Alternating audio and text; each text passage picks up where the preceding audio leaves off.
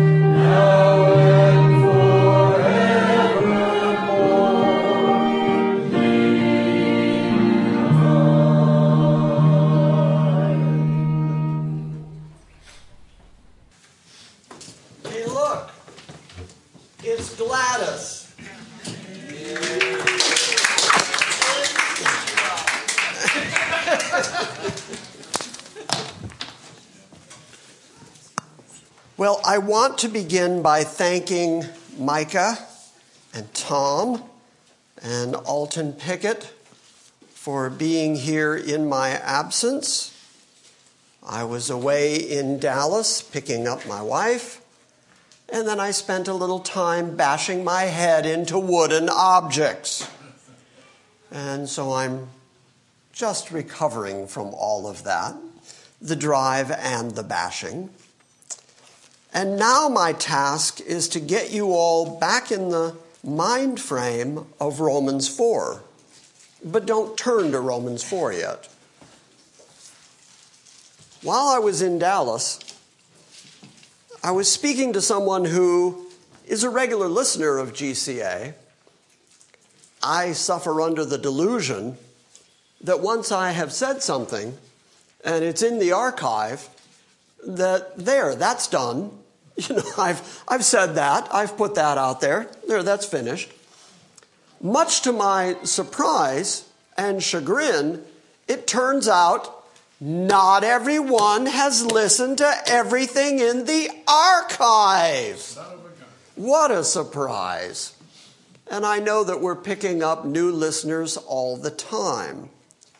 And so while I was talking to this person in Texas, they were asking me questions about the Abrahamic covenant and what the difference is between the Abrahamic and the Mosaic covenant and the other covenants in the Old Testament. And so much of what Paul is saying in Romans 4 and continuing on, really all the way through Romans 11 so much of it is based on the common Jewish knowledge of their history and their covenants, and particularly the Abrahamic covenant, that I think I would be mistaken if I just sort of assumed that everybody in the room and everybody listening on the internet just kind of knows all that stuff and that I can just reference it in shorthand and just keep moving. I really should not do that. In order to give you a fuller understanding of what Romans 4 is about, you really have to be clear on what the Abrahamic covenant is about. And I know a couple of weeks ago, several weeks ago, I know that I touched on it. And I know that I showed you in Genesis where the first recitation of the Abrahamic covenant was. But there's more to it and so much, again, of what Paul is going to say in Romans 4 is foundationally built on the Abrahamic covenant. So, we, being 21st century Gentile Christians, we don't have that history. We don't have that background. We didn't grow up with the knowledge that we were the particular people that were the descendants of Abraham that were going to share in the Abrahamic covenant. But those are the people that Paul is writing to, are the people who have that history, that background, those promises, those covenants, those prophets. They know all that. And so I think we do ourselves a disservice if we just read the book of Romans without the background knowledge of the Abrahamic covenant. What we're going to get is a surface understanding of what Paul is driving at and so this morning is going to be largely review. So if at any point I lapse into stuff that you know already, just get a nap or something. I'll understand if I see you dozing. But we are going to start back in the book of Genesis again. Turn to Genesis 12, because Genesis 12 is the first recitation of the Abrahamic covenant. Now, you've heard me say several times that the Abrahamic covenant is repeated seven times in the book of Genesis. And we're going to look at all seven recitations this morning. And it's originally said to Abraham. It's originally promised to Abraham, which is why we call it the Abrahamic covenant. But then it is given to his son, and then it is given to his son. So it's passed down from Abraham to Isaac to Jacob. It is not changed as it moves through those generations outside of there's additional stuff added to it. But the foundation of the Abrahamic covenant remains the same as it goes from Abraham to Isaac to Jacob. Jacob then has 12 sons. And the question is well, then, which of the 12 sons receives the Abrahamic covenant? To understand how that works out, you have to understand for the first time, he divides the Abrahamic covenant. For everything you're going to see of the Abrahamic covenant, you will notice that there are two distinct categories of the covenant. One of them is spiritual, and it includes things like through your descendants, all the families of the earth are going to be blessed. So, Jew and Gentile, every nation, all the families of the earth, they're all going to be blessed through your descendant. That is an obvious reference to Christ himself. That when Christ himself comes, this is no longer just a Jewish enterprise. This is now something that branches out to the Gentiles, and therefore and thereby, all of the families of the earth are truly being blessed through a descendant of Abraham. That spiritual promise can be traced. But that spiritual promise, when Jacob is handing out the distribution of the Abrahamic covenant to his 12 sons, that bit of the promise goes to Judah. Law giving belongs to Judah. Messiah is going to come through Judah. Shiloh's coming through Judah. But as far as the physical end of it, because there is a physical aspect of the Abrahamic covenant, and that physical aspect is land promise. You're going to get this land in perpetuity. You and your descendants, it's always going to be yours. Okay, that land promise is not given to Judah. Instead, it is given to the tribe of Ephraim, who isn't even one of the 12 original sons of Jacob. Ephraim and Manasseh are the two sons of Joseph. They were the grandsons of Jacob. And so Jacob is very clear in saying that the uh, birthright promise, the physical promise, belongs to Ephraim. But law giving, Shiloh, Messiah, belongs to Judah. And for the first time, the Abrahamic covenant is divided between its physical aspect and its spiritual aspect. I'm going to show that all to you this morning. I'm going to prove all that.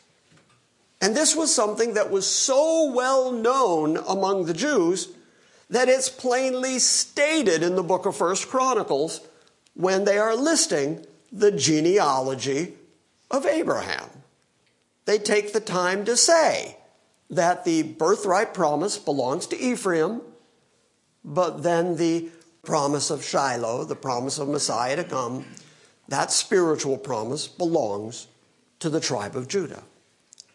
And we, 21st century Gentiles, we're not as aware of that anymore.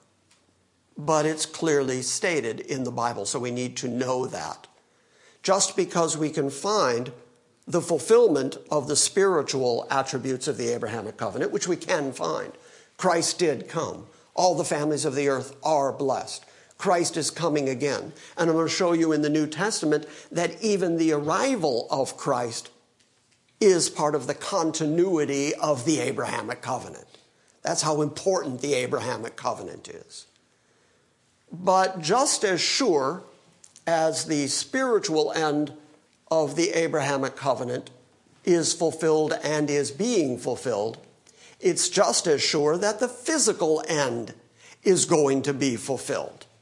Which means that God did not lie when he said to Abraham, This land is yours in perpetuity. Because as we've seen, especially on Wednesday nights, as we've been looking through the Old Testament chronologically and we've been looking at the prophets and what they say, they all, to a person, say that God is going to regather Israel, all 12 tribes, and bring them back to that land. Because that was the promise of God to Abraham, Isaac, and Jacob. The forefathers received that promise, therefore that promise must happen. Hasn't happened yet. But then again, in the 400 years where God was silent before Jesus came, the other part of the Abrahamic covenant hadn't happened yet. That didn't mean it wasn't going to happen, it just hadn't happened yet. Then Jesus comes on the stage of history. He fulfills that part of the Abrahamic covenant.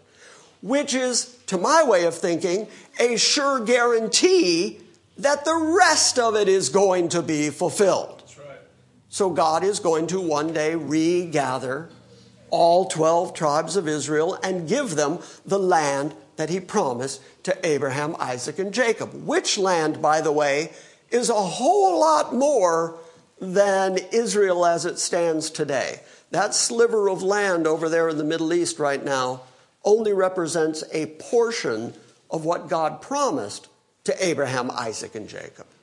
So I am convinced that he is going to do all the rest of it as well.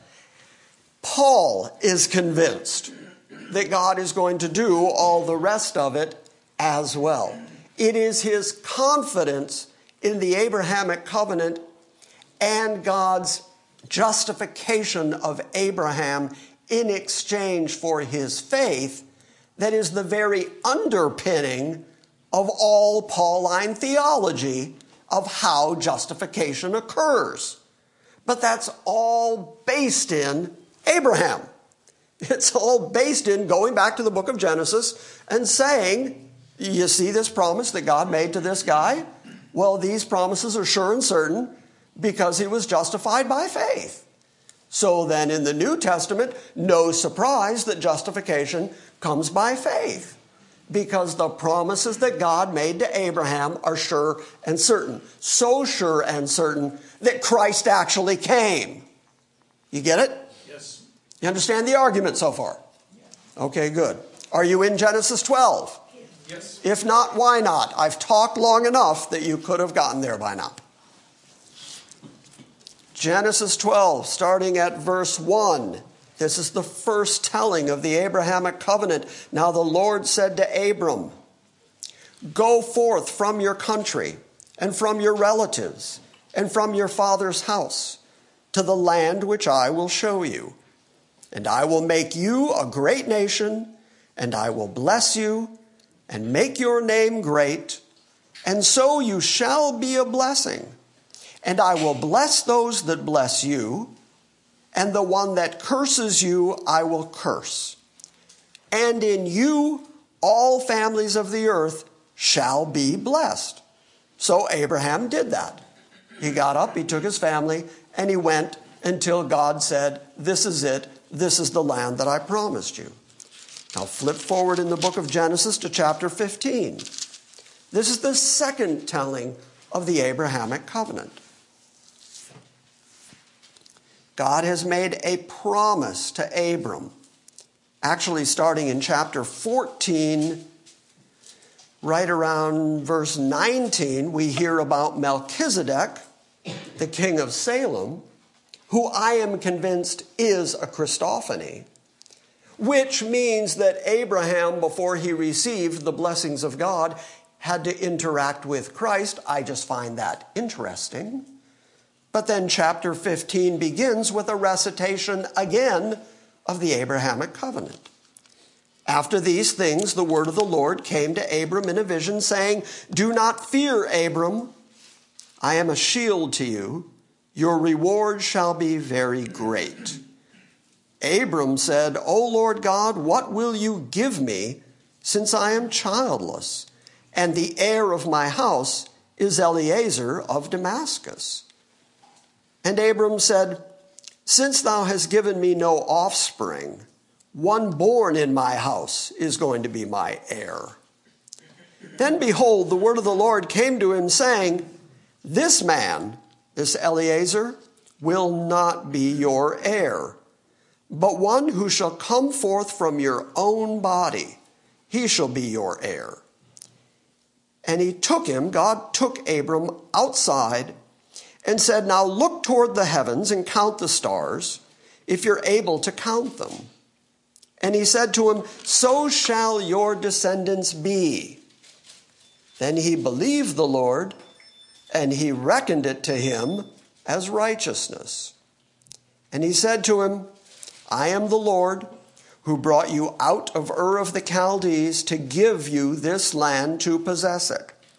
And he said, O Lord God, how may I know that I shall possess it? So he said to him, Bring me a three year old heifer and a three year old female goat, and a three year old ram, and a turtle dove, and a young pigeon. Then he brought all of these and cut them in two, and laid each half opposite the other, but he did not cut the birds. And the birds of prey came down upon the carcasses, and Abram drove them away. Abram would have recognized this as forming a covenant. He would have known that this is the way covenants were formed. Take an animal, cut it in half, divide the two halves, and the two members of the covenant, the two people that are making the agreement, pass through the animals. The agreement being if I don't keep my half of the covenant promise, this is what you'll do to me. But in this case, God makes sure that Abram doesn't try to pass through the animals because it's not Abram's obligation to keep any portion of the covenant. It is what we refer to as an unconditional covenant. It's something that God says He's going to do based in Himself. And very, very importantly, nowhere in the Bible, nowhere in the Bible, check me on this. I've checked it. Nowhere in the Bible does God ever rescind this promise. It's a promise He makes by Himself with Himself, and at no point does He ever say, never mind. The covenant remains good because the covenant is based in the unchanging nature of God Himself. Therefore, the promises that are included in the covenant are still good, which is why the prophets could all say, God's going to do this. God's going to bring us back to this land. God's going to restore the 12 tribes. God is going to do this because He said so. It's a unilateral. It's a unilateral covenant. Made it with himself. Exactly. Verse 12 When the sun was going down, a deep sleep fell on Abram, and behold, terror and a great darkness fell upon him. And God said to Abram, Know for certain that your descendants will be strangers in a land that is not theirs, where they will be enslaved and oppressed for 400 years. Did that happen? Yes. Yeah, absolutely. They were driven into Egypt, and there they served as slaves for 400 years. Verse 14 But I will also judge the nation whom they serve. Did that happen? Yeah, absolutely. Pharaoh and all his armies were drowned in the Red Sea, to say nothing of the multiple plagues and the killing of the firstborn.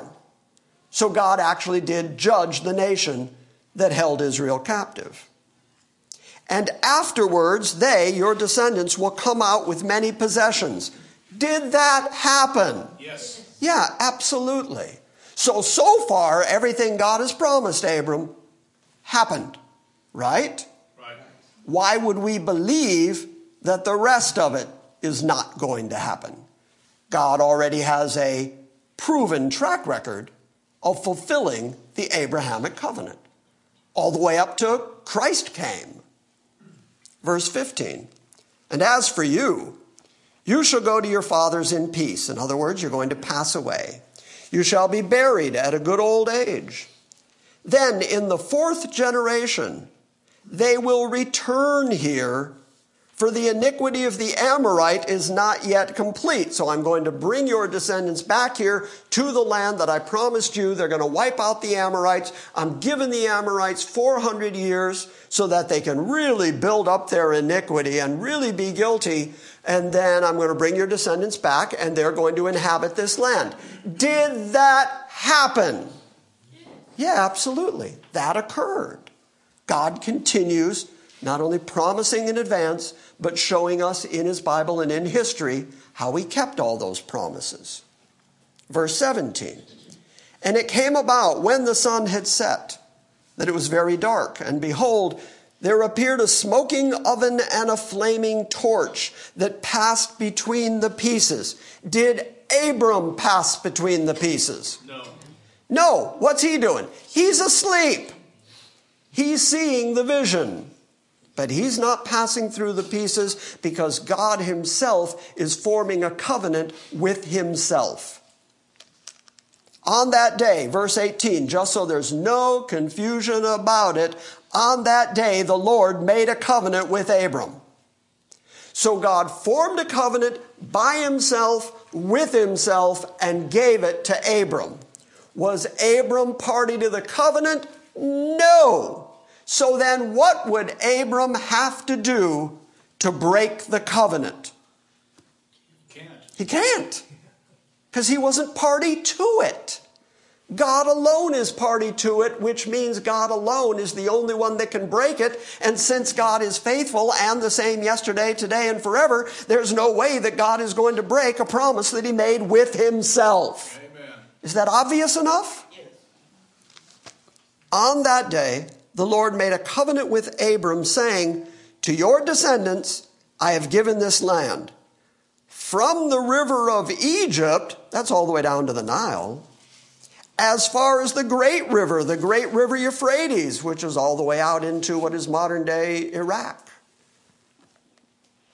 The Kenite and the Kenizzite and the Cadmonite and the Hittite and the Perizzite and the Rephaim and the Amorite and the Canaanite and the Girgashite and the Jebusite. All the land that belongs to all those people groups is all going to belong to you and your descendants in perpetuity forever. Have they ever inhabited the entirety of that land? No. No. Do they have to? Yes. Yeah, they have to for God to be honest. Okay, so that's the second telling. Go to chapter 17 now. This is when Abram was 99 years old, it tells us. The Lord appeared to Abram and said to him, I am God Almighty. By the way, anytime God uses that as his own proper name, he's doing it on purpose to point out that he can do anything he wants. Nobody can stop his hand. Nobody can ask him, What are you doing? I am God with all the might. I'm God with all the power. He said to him, I am God Almighty. Walk before me and be blameless, and I will establish my covenant between me and you. And I will multiply you exceedingly. That's what he said the first time. Go outside, count the stars, look at the sands of the sea. If you can count them, that's how numerous your descendants are going to be. God repeats it again I'm going to multiply you exceedingly. And Abram fell on his face, and God talked to him, saying, As for me, behold, my covenant is with you. This is not our covenant. This is not an agreement that we both made between us that you have to keep some portion of. This is my covenant I made with myself, but I'm giving it to you. I've promised it to you, Abram. As for me, behold, my covenant is with you. You shall be the father of a multitude of nations. And no longer shall your name be Abram, which basically means exalted father, but your name shall be Abraham, which means father of a multitude. For I will make you the father of a multitude of nations. I will make you exceedingly fruitful. And I will make nations of you, and kings shall come forth from you. And I will establish my covenant between me and you and your descendants after you throughout their generations as an everlasting covenant to be God to you and to your descendants after you. So now God has stretched it beyond just a promise he's made to Abram. He said, I'm going to establish this covenant with you and your descendants through all their generations in perpetuity for all time. It's an everlasting covenant. And yet there are folk who will tell you that God's essentially done with that part of the covenant the land, Israel, regathering, all that. No, he doesn't mean any of that anymore. It's being fulfilled in some spiritual way in the church. The Bible never says that. Being the staunch biblicist that I am, I can only say what the Bible says, and what the Bible says is the Abrahamic covenant belongs as an everlasting covenant to the descendants of Abraham. I will give to you and to your descendants after you the land of your sojourning, all the land of Canaan, for an everlasting possession, and I will be their God. Can you understand now why, even today, there is still a land skirmish going on in the Middle East around Israel? Because the people that are there who know their own history know this is our land forever, in perpetuity. People keep trying to take it from us. People keep trying to bomb us into the sea. People keep trying to drive us out. But God Himself, God Almighty, the God of our fathers, has promised it to us forever, in perpetuity. And I contend that God is going to keep absolutely every part of that promise, which is why my eschatology is the way it is. Because there has to still be room for God to do all these things He said He's going to do. I will give to you and to your descendants after you the land of your sojourning, all the land of Canaan. For an everlasting possession, I will be their God. God said further to Abraham, Now as for you, you shall keep my covenant, you and your descendants after you, throughout their generations. And this is my covenant which you shall keep between me and you and your descendants after you. Every male among you shall be circumcised. The reason I want you to see that is that God didn't add circumcision as the mark of the descendants of Abraham until the third recitation of the Abrahamic covenant. And after Abraham had already been justified by faith. So, first, Abraham was justified by faith. Then he was told what to do. The classic indicative imperative right there. First, who you are, now, what you do. You are already justified by faith, now circumcise your descendants to mark you as separate from the rest of the world. But the circumcision didn't accomplish justification. The circumcision was a mark of the justification he already had, according to Paul's own theology. So Paul wasn't making anything up, by the way. Paul is just simply reciting what his Jewish audience already knew. This is the history of Israel. This is the history of the Abrahamic covenant. This is the history of how justification is accomplished in the economy of God. Go down to verse 18. Abram still had not had the child Isaac with his wife, but his wife had uh, agreed, apparently, that he could go into the tent with Hagar and that he could produce an offspring that way. I won't go into it in any depth right now, but that is a classic example of human beings hearing a promise of God and then thinking they need to work it out in their flesh. Yeah, I know what God has promised me. Don't worry, I'll go make it happen. God promised him a descendant. He knew that his wife was too old to have children. He goes into the tent with Hagar. He produces Ishmael. And Ishmael has been a thorn in the side of Israel to this very day.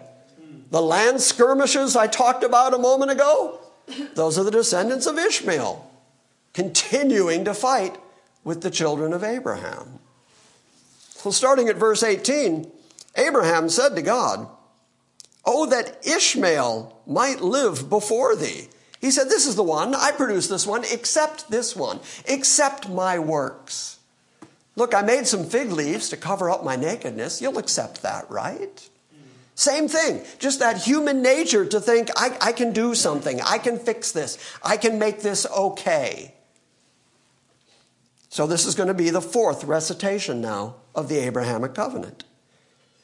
God said, No, but Sarah your wife shall bear you a son, and you will call his name Isaac, and I will establish my covenant with him for an everlasting covenant for his descendants after him.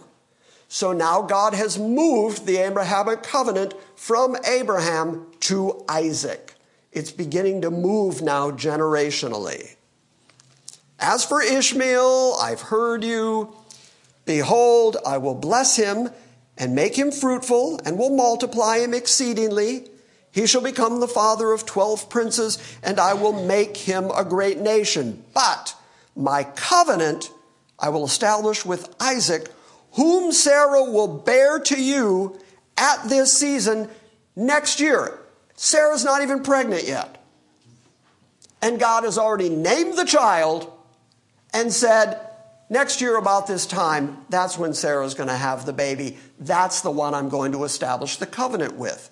Hence that phrase, through Isaac thy seed shall be called. In other words, the genealogy leading to Christ doesn't go through Ishmael. It's through Isaac that your seed is called, that your descendants are called, and that the covenant promises are fulfilled. My covenant I will establish with Isaac, whom Sarah will bear to you at this season next year. And when he finished talking with him, God went up from Abraham. Then Abraham took Ishmael his son and all his servants who were born to his house all who were born with his money, and every male among the men of Abram's house, and behold, he began to circumcise them. So he was doing his part, but again, I keep stressing, his part did not justify him. The justification had already occurred. He was simply being obedient to what he was told to do. Very much like our situation. We are not justified by our actions, by our works. We are justified by the finished work of Christ. But having been justified by the finished work of Christ, we are then told what to do. And then we do it in obedience to the God that saved and justified us, to the God who placed us into a covenant in the blood of his Son. Our response to being in that covenant relationship is to be obedient. All right, so then, chapter 18, Isaac is promised. Go to verse 17 of chapter 18. This is the fifth recitation of the Abrahamic covenant. Are you getting a feel for the Abrahamic covenant yet? Yes. Are you getting a sense of how important it is to any Hebrew history? Yes. You have to know this stuff in order to understand where Paul is drawing his theology in Romans 4. And the Lord said, Shall I hide from Abram what I am about to do, since Abraham will surely become a great and mighty nation, and in him all the nations of the earth will be blessed? There's the recitation again of the basic fundamentals of the spiritual aspect of the Abrahamic covenant. For I have chosen him in order that he may command his children and his household after him to keep the way of the Lord by doing righteousness and justice, in order that the Lord may bring upon Abraham what he has spoken about him. And then the Lord goes on to destroy Sodom and Gomorrah, which he chose not to hide from Abraham because he had chosen Abraham and given him that covenant. Now we're going to jump forward. Chapter 22. Chapter 22 of Genesis, we're going to start about verse 13. This is the sixth recitation of the Abrahamic covenant in the book of Genesis. How large does the Abrahamic covenant loom in the book of Genesis? Big. It's big. It's a primary theme here.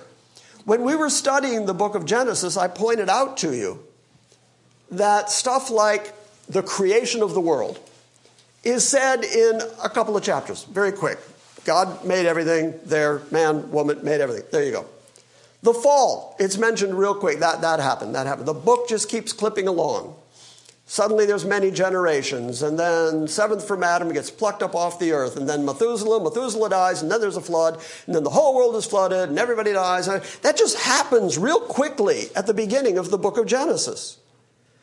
By the time we get to Abraham, the book of Genesis slows down. And all of these chapters we've been looking at, this is all about Abraham. That is the primary theme of the book of Genesis. It's not primarily about how everything got created. That part's assumed. God made everything. But the God who made everything made promises to human beings. That becomes the theme. Okay, so chapter 22, let's start at verse 13. Then Abraham raised his eyes and looked, and behold, behind him a ram caught in a thicket by his horns. And Abraham went and took the ram and offered him up for a burnt offering in the place of his son. Substitutionary atonement. By the way, a ram caught in a thicket, in other words, a ram with thorns on his head. Do I have to draw a picture? It's clearly a typification, a symbolic representation of Christ. So before Abraham got the second recitation of the Abrahamic covenant, he came in contact with Melchizedek, who I said I believe is a Christophany. Before he gets this recitation, as it's passed down to his children, he gets another symbol of Christ. People accuse us occasionally when we talk about future for Israel. They will say things like, well, then you're talking about two different means of salvation, two different forms of salvation, one for Israel and one for the church. True, there's a different future for each. But in terms of how each is saved, there it is right there. Christ is right there. Christ was there in the Melchizedek blessing. Christ is right here in the ram caught in a thicket. Christ is all through this story, the same way he's all through the church story. So I say, no, no, no. We're not ever saying two different ways of salvation. There's only one way of salvation. It's through Christ, whether we're talking about Israel or the church. But God can create a different future for each group, which is exactly what is described in the Bible. If you just let the Bible say what it says, that's what it describes. All right, so let's read. Abraham called the name of the place, the Lord will provide, as it is said to this very day. In the mount of the Lord it will be provided. Then the angel of the Lord called to Abraham a second time from heaven, because the first time he said, No, no, don't kill your son. By myself, the angel says, by myself, speaking for God, by myself I have sworn, declares the Lord. Did you get that? By myself I have sworn. By myself I have promised this. It's not dependent on you. It's not dependent on what you do.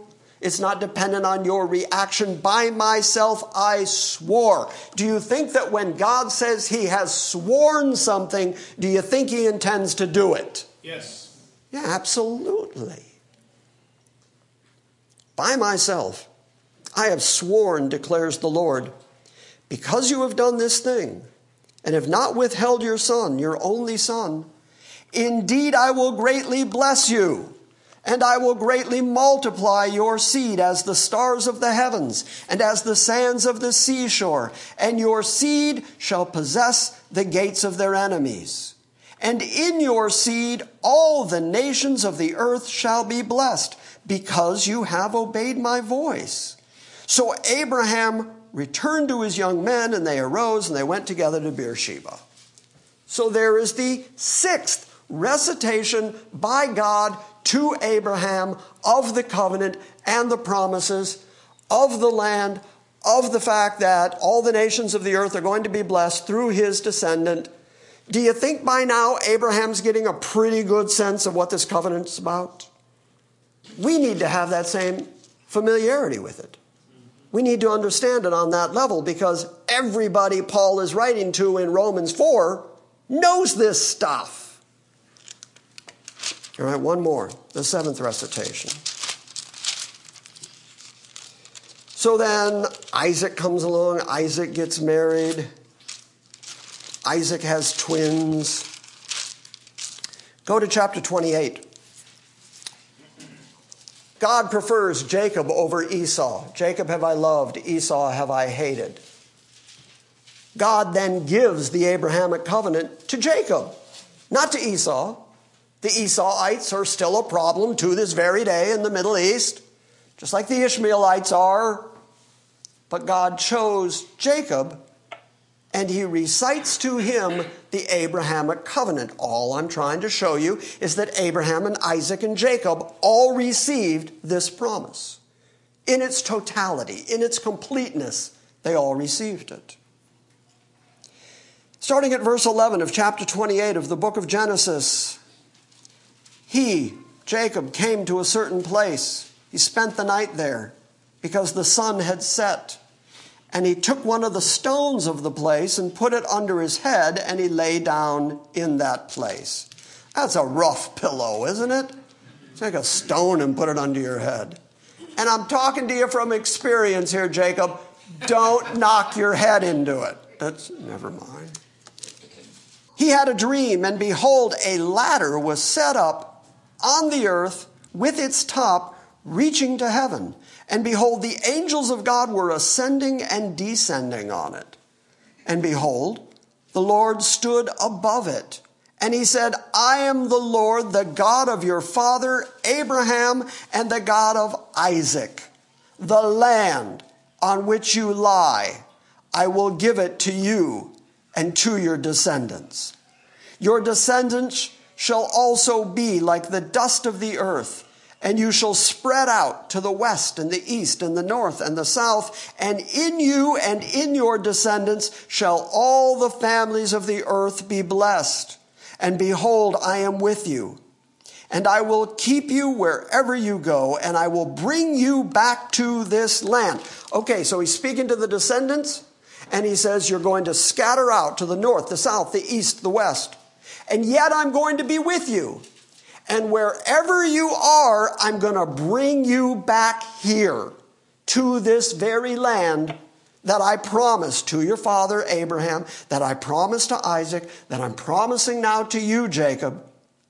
You're going to spread out to the west, to the east, to the north, and to the south, and in you and in your descendants shall all the families of the earth be blessed. And behold, I am with you and will keep you wherever you go, and I will bring you back to this land, for I will not leave you until I have done what I have promised you. Does it sound like God is serious about this regathering land thing? Yes. It's part and parcel of the Abrahamic, unconditional, never rescinded covenant. Do you get it? Yes. Jacob awoke from his sleep and said, Surely the Lord is in this place, and I did not know it. And he was afraid, and he said, How awesome, how frightening is this place! This is none other than the house of God, and this is the gate of heaven.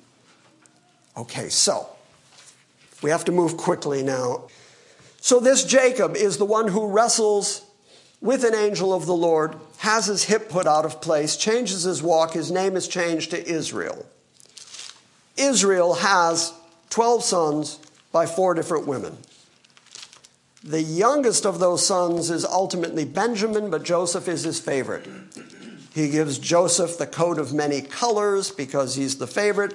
The other boys descend on him, ultimately sell him off, and he's taken into slavery. He is taken to Egypt, where he is a slave in Potiphar's house. Potiphar's wife thinks he's pretty good looking.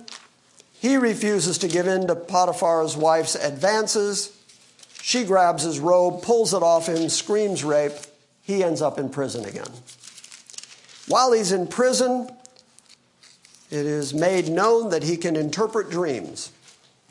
Meanwhile, the Pharaoh of Egypt has a series of dreams that really, really concern him and upset him. And he says, Somebody has to interpret these dreams for me. And, and his cupbearer, who has been released from prison, says, You know, there's a guy in your prison who can interpret dreams like that. So Joseph is brought to Pharaoh.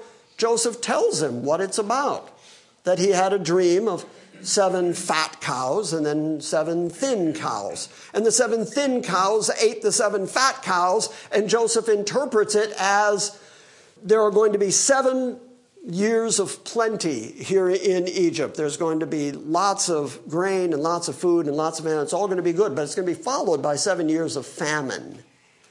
And Pharaoh is so impressed with Joseph's ability and the fact that he clearly is in touch with the God of heaven that he says, What should we do about it? Joseph says, Well, if I were you, I would build a lot of silos. I would start storing up grain during the seven years of plenty. Then, when the seven years of famine come around, we can start distributing that. Pharaoh says, You're the man for the job. Makes him second only to Pharaoh in the amount of authority he has in Egypt. While he's in Egypt, Joseph marries an Egyptian woman and has children to her. Ephraim and Manasseh are half Egyptian going out the gate.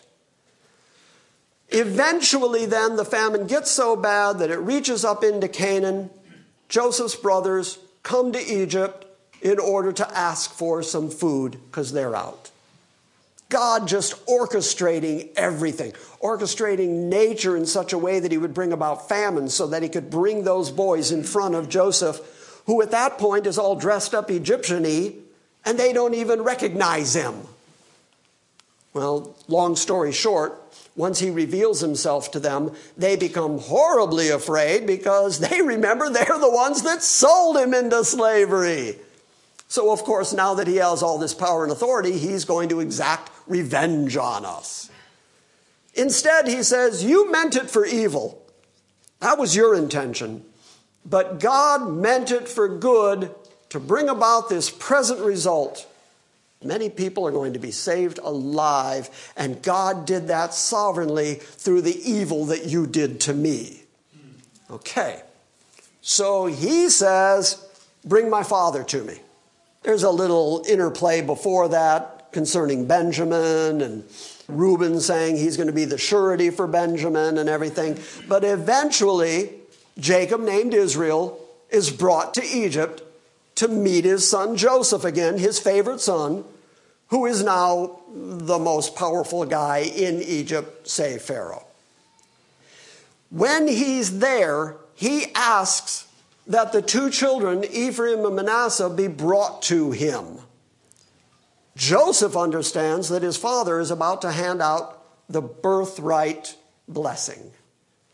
So the two children are brought in, but Jacob's eyes are dim. He can't see well. And so Joseph purposefully puts Manasseh, the eldest, on the right hand side so that when his father reaches out with his right hand to pronounce the birthright blessing, it will go to his eldest child. His father wittingly puts his hands like this, crosses his hands, and puts his right hand on Ephraim the younger's head. And Joseph argues with him, No, not so, father. No, this is Manasseh over here. Jacob says, What I've done, I know. I know what I'm doing. He crosses his hands, he puts his right hand on the head of Ephraim, and he pronounces the birthright blessing on Ephraim. Then he rises on his cane, he has his sons brought to him, and he pronounces prophetically what the future of all 12 sons is going to be. And as he's going through those blessings on those 12 sons, he announces that Shiloh, law giving, the scepter, belongs to the tribe of Judah. Turn to the book of First Chronicles, chapter 5. Are you starting to get a feeling like we're not going to make it to Romans 4 this morning? First Chronicles, very, very importantly, what's the book of Chronicles about? It's about the history of Israel and it's about their genealogies and it's about how they trace themselves back to Abraham. So, chapter 5 starts Now, the sons of Reuben, the firstborn of Israel, he was the firstborn of Jacob. He should have received the birthright blessing. But now it's explained to us that the sons of Reuben, the firstborn of Israel, for he was the firstborn, but because he defiled his father's bed, his birthright was given to the sons of Joseph, the son of Israel, to Ephraim and Manasseh, what I just described to you. So that he, Reuben, is not enrolled in the genealogy according to the birthright. Birthright's very important. You have to be able to show genealogically that people were enrolled. They used to write it down to keep track of where the separate lands belonged, who inherited, who was the firstborn, who got the birthright. Reuben was not included in the genealogy of the birthright. Instead, the birthright, which includes all the physical blessings and the land promise, all went to the children of Joseph, to Ephraim and Manasseh. But, verse 2, but Judah prevailed over his brothers, and from him came the leader, came the Messiah, through whom Shiloh was going to come. That promise that was made by Jacob, specifically to the tribe of Judah, Judah prevailed over his brothers. And so that spiritual promise that Shiloh was going to come through him, so the families of the earth would all be blessed through the tribe of Judah. That's why Jesus came as a Jew through Judah and why he is referred to repeatedly as the lion of the tribe of Judah. But, yet again, the writer of First Chronicles says, but the birthright belongs to Joseph. So there's the division of the Abrahamic covenant. The spiritual end of the covenant, through whom all the families of the earth are going to be blessed, goes through Judah, leading to Christ. But the birthright blessing, the land promise, the inheritance, belongs to the tribe of Ephraim. Now, is Ephraim in Israel in the Middle East right now? No. No, in fact, they're scattered exactly like God said He was going to do. He said, I'm going to scatter your descendants to the east, to the west, to the north, to the south. That's what's happening right now. In other words, you can see the evidence in front of you in human history that God is keeping that promise right now. And they are scattered with the promise that God is not going to forget them, that He's going to remember them, that He's going to be their God, and that He's going to gather them again back to the very land that He has promised to Abraham, Isaac, and Jacob. Am I alone up here? No. Turn to Luke 1. We're finally in the New Testament. We're getting closer to Romans. But now I want you to see that the Abrahamic covenant is the reason, is the basis on which Christ himself came to the planet, fulfilling the promises of the Abrahamic covenant. And again, the Jews were very, very aware of this. They were aware that the Abrahamic covenant was the foundation for the promise of the Messiah to come through the tribe of Judah. That's why the genealogies exist in the book of Matthew and in the book of Luke to demonstrate that this is the one who was promised all the way back to Abraham and all the way back to Adam. So we are now in Luke chapter 1. We're going to start at verse 59. And we're going to read all the way to verse 80. Now, the time had come for Elizabeth to give birth. She brought forth a son, and her neighbors and her relatives heard that the Lord had displayed his great mercy toward her, and they were rejoicing with her. And it came about that on the eighth day they came to circumcise the child, and they were going to call his name Zacharias after his father, and his mother answered and said, No, indeed, his name shall be John. And they said to her, There is no one among your relatives who is called by that name. And they made signs to his father as to what he wanted to call him. And he asked for a tablet, and he wrote as follows His name is John. That's because the angel of the Lord had told him, Name him John, and then took away his voice. They were all astonished, and at once his mouth was opened, and his tongue was loosed, and he began to speak in praise of God. Fear came upon all those that were around them. And all these matters were being talked about in all the hill country of Judea, and all who heard them kept them in mind, saying, What then will this child turn out to be? For the hand of the Lord was certainly upon him.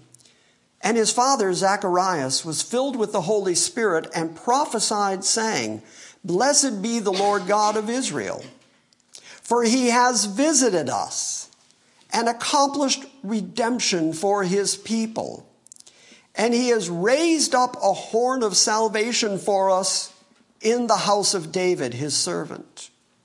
And he has spoken through the mouth as he has spoken by the mouth of his holy prophets from old, saying, Salvation from our enemies and from the hand of all who hate us, to show mercy toward our fathers, and to remember his holy covenant. What covenant? What covenant is he talking about? He's talking about the Abrahamic covenant. That the very fact that the Christ has come and that the forebearer is here, he sees as a fulfillment of the holy covenant, the Abrahamic covenant. It becomes more obvious in a moment. To show mercy toward our fathers and to remember his holy covenant, the oath which he swore to Abraham our father. So now it's absolutely clear that we're talking about the Abrahamic covenant, which Zacharias, speaking by the Holy Spirit, sees as the fulfillment of the Abrahamic covenant that Christ came. Because God is in the enterprise of then blessing all the families of the earth through the descendant of Abraham to grant to us that we, being delivered from the hands of our enemies, might serve him without fear, in holiness and righteousness before him all our days. And you, child, will be called the prophet of the Most High. For you will go before the Lord to prepare his ways, to give to his people the knowledge of salvation by the forgiveness of their sins, because of the tender mercy of our God with which the sunrise from on high shall visit us, to shine upon those who sit in darkness on the shadow of death, to guide our feet into the way of peace. And the child continued to grow and to become strong in spirit, and he lived in the deserts until the day of his public appearance to Israel. Turn to Romans 4. That, my friends, was all introduction. I haven't gotten to talk in a couple of weeks. So if you got somewhere to be, just get up and go, and the rest of us will mock you. No, not really. I'll be done in just a moment. Because I know where we were. Three weeks ago, we made it to verse 17. That's how far we got. But now, with all the knowledge that we've gained today about the Abrahamic covenant and about justification by faith, I'm now going to read verses 1 to verses 17 to get our minds collectively back into Romans 4. Next week, we will pick up right at verse 17. Fair enough? Fair enough. What then shall we say that Abraham, our forefather, according to the flesh, has found? Absolutely. If you're a thoroughgoing Jew, as Paul was, then you trace yourself back to Abraham. He's the forefather of all the Jewish nation. So, what are we going to say about him according to his flesh? If Abraham was justified by works, then he has something to boast about. Okay, so we just read the story when God gave him justification and gave him this promise, seven times it was recited. At any point, did God base it on the works that Abraham did? No. No. It was a unilateral covenant, an unconditional covenant, a covenant that God made with and for Abraham that he didn't require Abraham to do anything. So then it's impossible to say that Abraham was justified by his works. He was justified by his faith. A couple of weeks ago, I called the message, It Has to Be Grace. Today, I want to emphasize it has to be faith. That's the only way that justification can possibly happen. For what does the scripture say? It says, Abraham believed God, and it was counted, it was reckoned, it was imputed to him as righteousness. Now, to the one who works, his wage is not reckoned as grace, as a favor, but as what is due. But to the one who does not work. I can't state that emphatically enough. To the one who does not work, but he believes in him who justifies the ungodly. I love the phrase, he justifies the ungodly. Because you don't know me the way I know me. Ungodly. I qualify for that category. And he justifies the ungodly, and he does it because of their faith in his finished work without any works. No works. Zero works. Does not work. There's no work that you can do. There never has been any work. Adam and Eve couldn't do any work. Abraham couldn't do any work. There is no work anybody can do that is good enough to obligate God. And just get that out of your head and admit that He has to save you by grace. And then, once you understand that and believe that, oh, grace becomes so very sweet. And your Savior becomes exactly what Steve sang about this morning beautiful Savior. But to the one who does not work, but believes in him who justifies the ungodly, his faith is reckoned, is counted, is imputed as righteousness. Just as David also speaks of the blessing upon a man to whom God reckons righteousness apart from works. David wrote, Blessed are those whose lawless deeds have been forgiven and whose sins have been covered. Blessed is the man whose sin the Lord will not take into account. So, is this blessing then upon the circumcised or upon the uncircumcised also? For we say, faith was reckoned to Abraham as righteousness. So, how then was it reckoned? While he was circumcised or while he was uncircumcised? Well, not while he was circumcised, but while uncircumcised. In other words, Paul is making sure that nobody thinks that circumcision, which was a requirement for the Jews, he didn't want anybody to think that their circumcision justified them, or that their descendancy from Abraham justified them, or that the works that they did by the law justified them. He wants to make sure that everyone understands that nothing you do justifies you outside of faith in the finished work of Christ, the perfect justifier. So it was reckoned, this righteousness was reckoned to Abraham while he was yet uncircumcised. As a consequence, Paul can conclude that even those who were not circumcised, which would be the Gentiles, can also have righteousness reckoned to them. Verse 12, verse 11.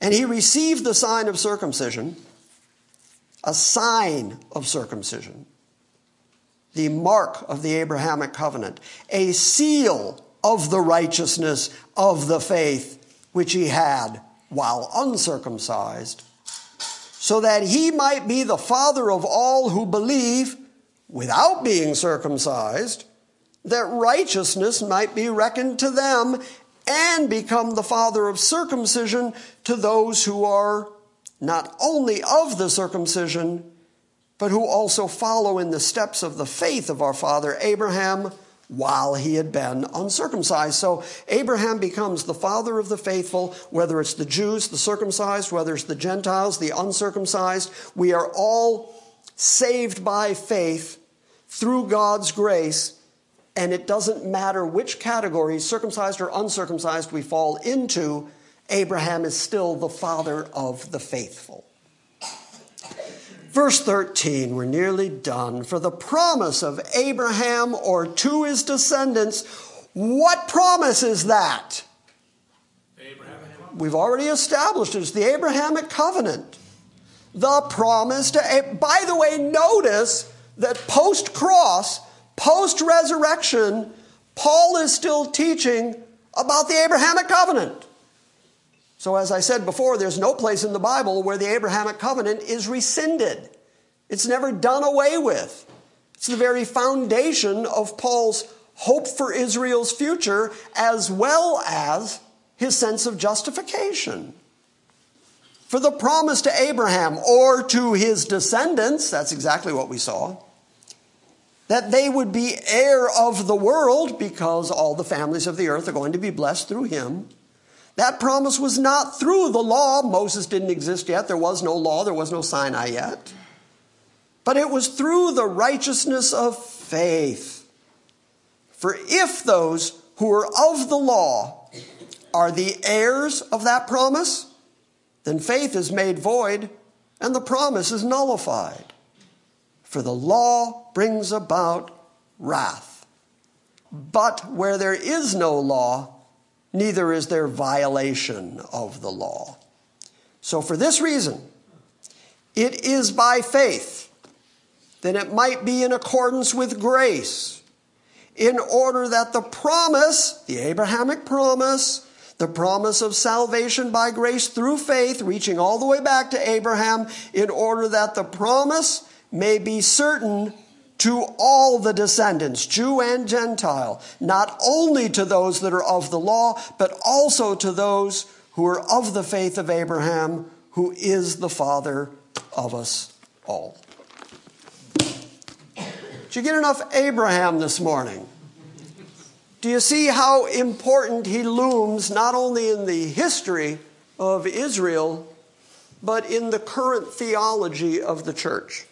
And if you separate him, if you divorce him from your New Testament theology, you come away with a truncated New Testament theology because you can't fully understand the basis, the background, the underpinning of New Covenant theology if you don't understand the unconditional promises that God made to Abram. He likewise made an unconditional promise to David. But we don't have time for that this morning. But I want you to understand that right now, right here and now, right at this very moment, God is still in the enterprise of keeping the covenant promises that He made from the beginning. And you can look around the world today and see the evidence that He's still doing it. Why are the Israelites scattered? Because God said so. Are they going to be drawn back? Yeah. Why? Because God said so. Why are there no more Amorites anywhere? Because God said so. But can you find a Jew anywhere? Yes. Yeah, that's easy. They're identifiable after all these thousands of years. Why? Because God said so. He's never going to abandon them, He's never going to forsake them. And the good, good, good news for the good news for the gooder news for us is that all those promises were made to Abraham and to Isaac and to Jacob and to their descendants, and then by grace, we're brought in. Our hope is that we're going to be part of the new Jerusalem. That should be a clue. Jerusalem belongs to Israel. But our hope is we're going to be part of that. It's not the new church that Israel's coming into.